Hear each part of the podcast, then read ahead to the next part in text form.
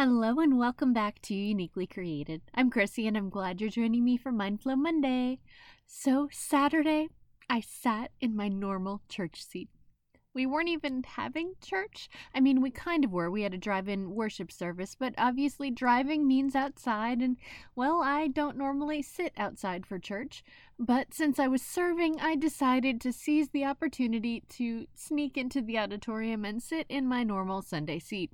I hadn't sat there in I don't even know how many weeks.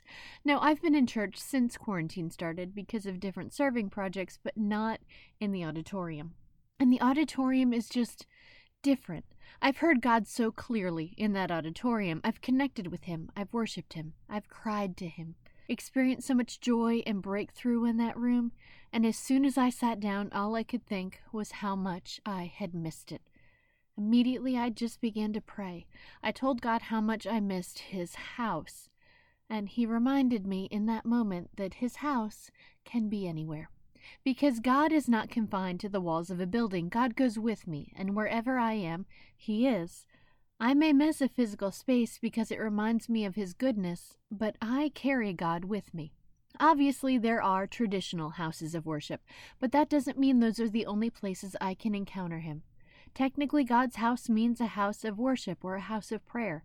But shouldn't that also define our homes?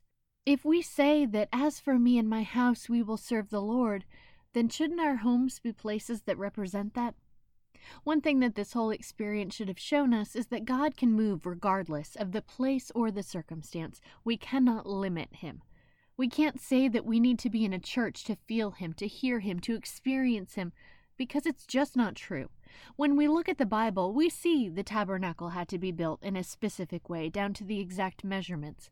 But when we look at our churches, they aren't built according to laws and measurements of the Old Testament. They're often built according to what fits the needs of our church or what will be both aesthetically and acoustically pleasing. My church meets in a remodeled skating rink. But God is there, the same way I find Him in my bathroom in the morning when I'm hashing out my thoughts and praying, and the same way I find him in nature at night when I'm walking.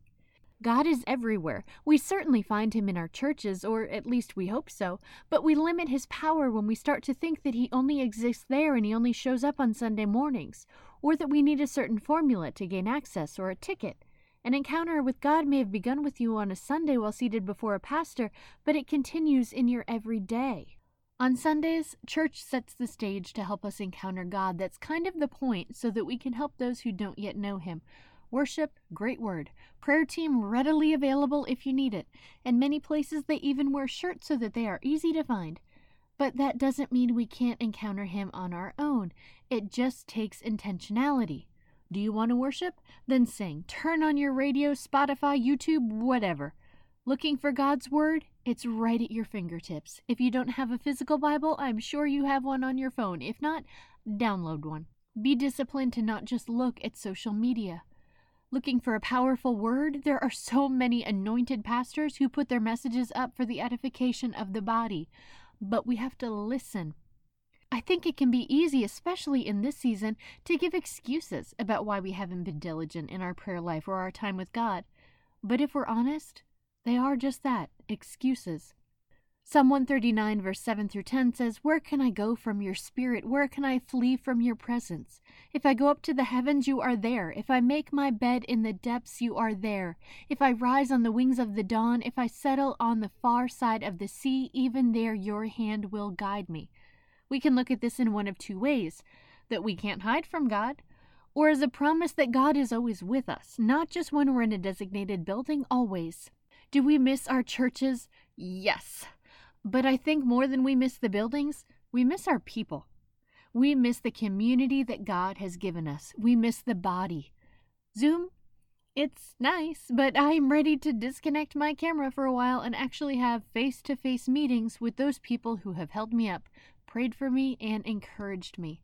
And I'm ready to do the same for them. Now, I can't wait for the day that all the restrictions are lifted and that I can be shoulder to shoulder with my brothers and sisters in Christ praising God. But until that happens, I don't have to worry that He is far from me. He's still there, right by my side. The environment may look a little different, but my God is still the same, and that is a promise we can count on. Thanks for joining me today. Remember, you can always find more uniquely created on Instagram or Facebook. And if you know someone who you think would like this podcast, pass it on. Have a great week, and I'll talk to you soon.